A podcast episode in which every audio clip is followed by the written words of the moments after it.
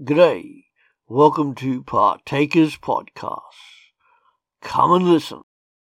This is the big story of the Bible, Act 3, Scene 2.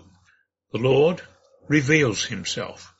The next major action in the biblical story is the return from Egypt of all the descendants of Jacob, also called Israel, 400 years after Joseph took them there.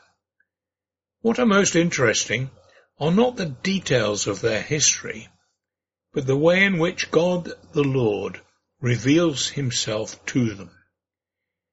He does this in three ways. First, he tells them his name. Two, he carries out many overt acts demonstrating the power of his activity on their behalf. And three, he stations himself in the middle of his people to travel with them. That is knowledge, action, and presence. First then, knowledge. When Moses, seeking authority for what he had just been commanded to do, asks what God's name is, he gets three answers in Exodus chapter 3, verses 13 to 15. Moses said to God, Suppose I go to the Israelites and say to them, The God of your fathers has sent me to you, and they ask me, What is his name? Then what shall I tell them? God said to Moses, Name one, I am who I am. This is what you are to say to the Israelites.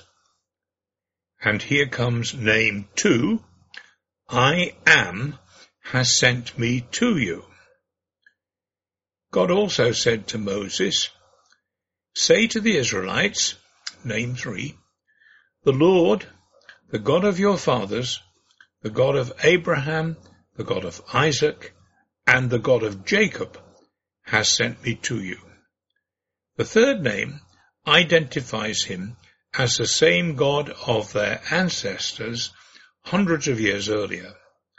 The first one, perhaps given undue prominence in English Bibles by being printed in capitals, is difficult to understand.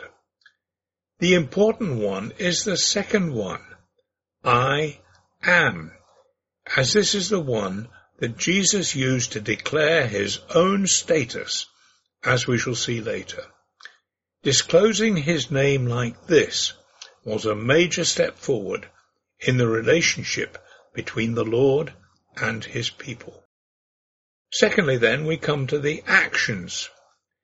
The sequence of miraculous events carried out in Egypt through Moses as the human agent established the uniqueness, the power, and the authority of the Lord beyond question.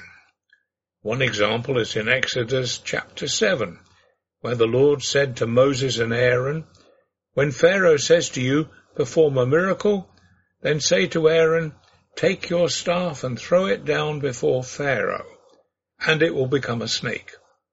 So Moses and Aaron went to Pharaoh and did just as the Lord commanded. Aaron threw his staff down in front of Pharaoh, and his officials, and it became a snake.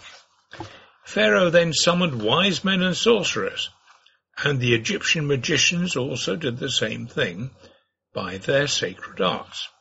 Each one threw down his staff, and it became a snake. But Aaron's staff swallowed up their staffs.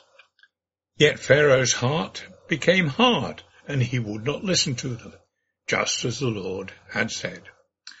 These demonstrations of miraculous powers were then followed by the two miraculous events that constituted redemption out of Egypt. The passing over of the firstborn sons of Israel, while those of Egypt died on one terrible night, and the crossing of the Red Sea, and the destruction of the pursuing Egyptian army. Third, then, is the presence Perhaps easily overlooked is the statement of Exodus chapter 13 verses 18 to 22. So God led the people around by the desert road towards the Red Sea.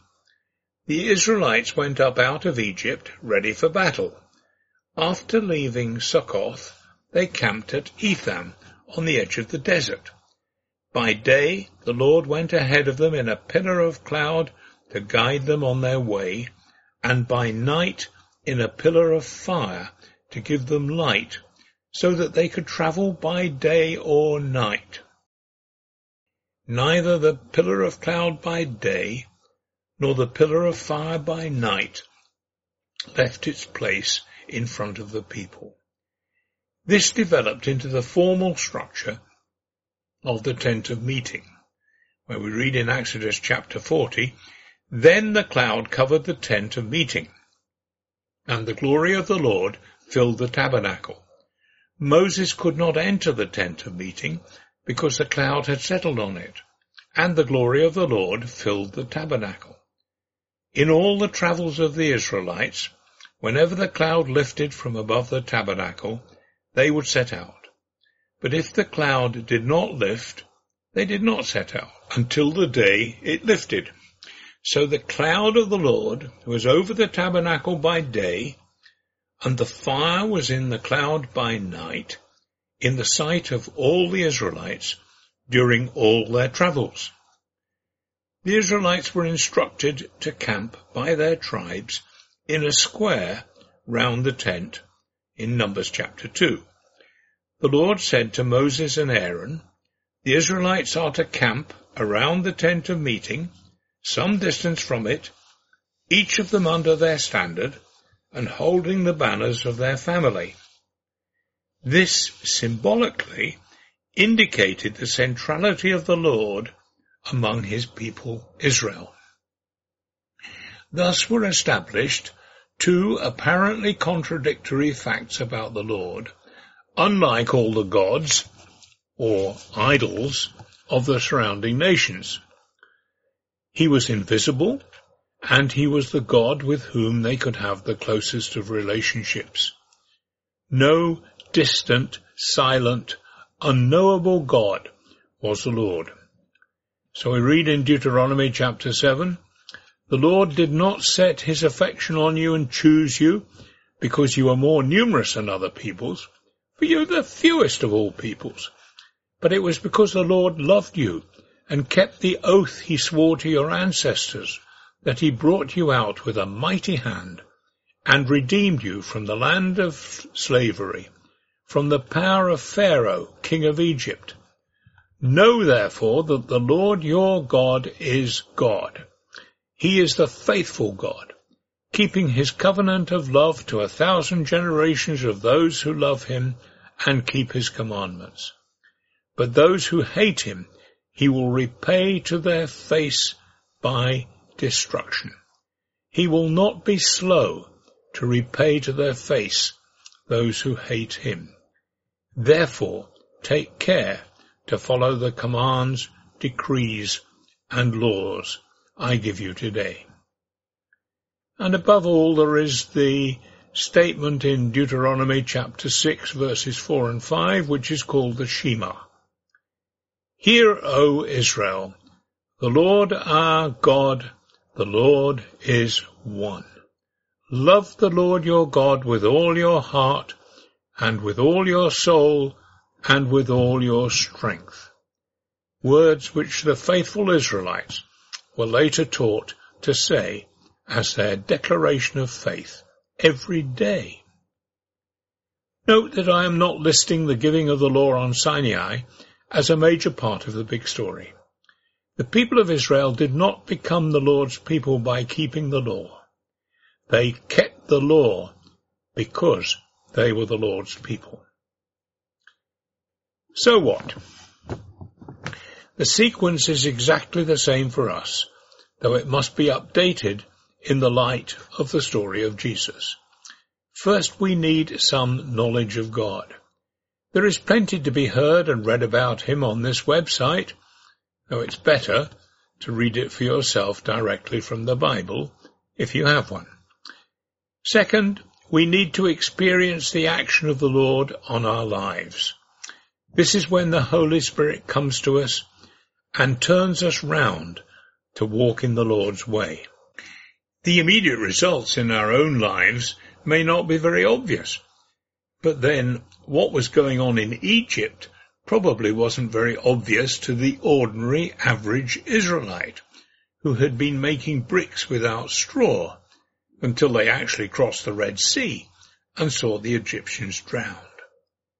Thirdly, we need to recognize that from the moment of our redemption, the Lord, Christ, the Spirit is at the very center of our lives.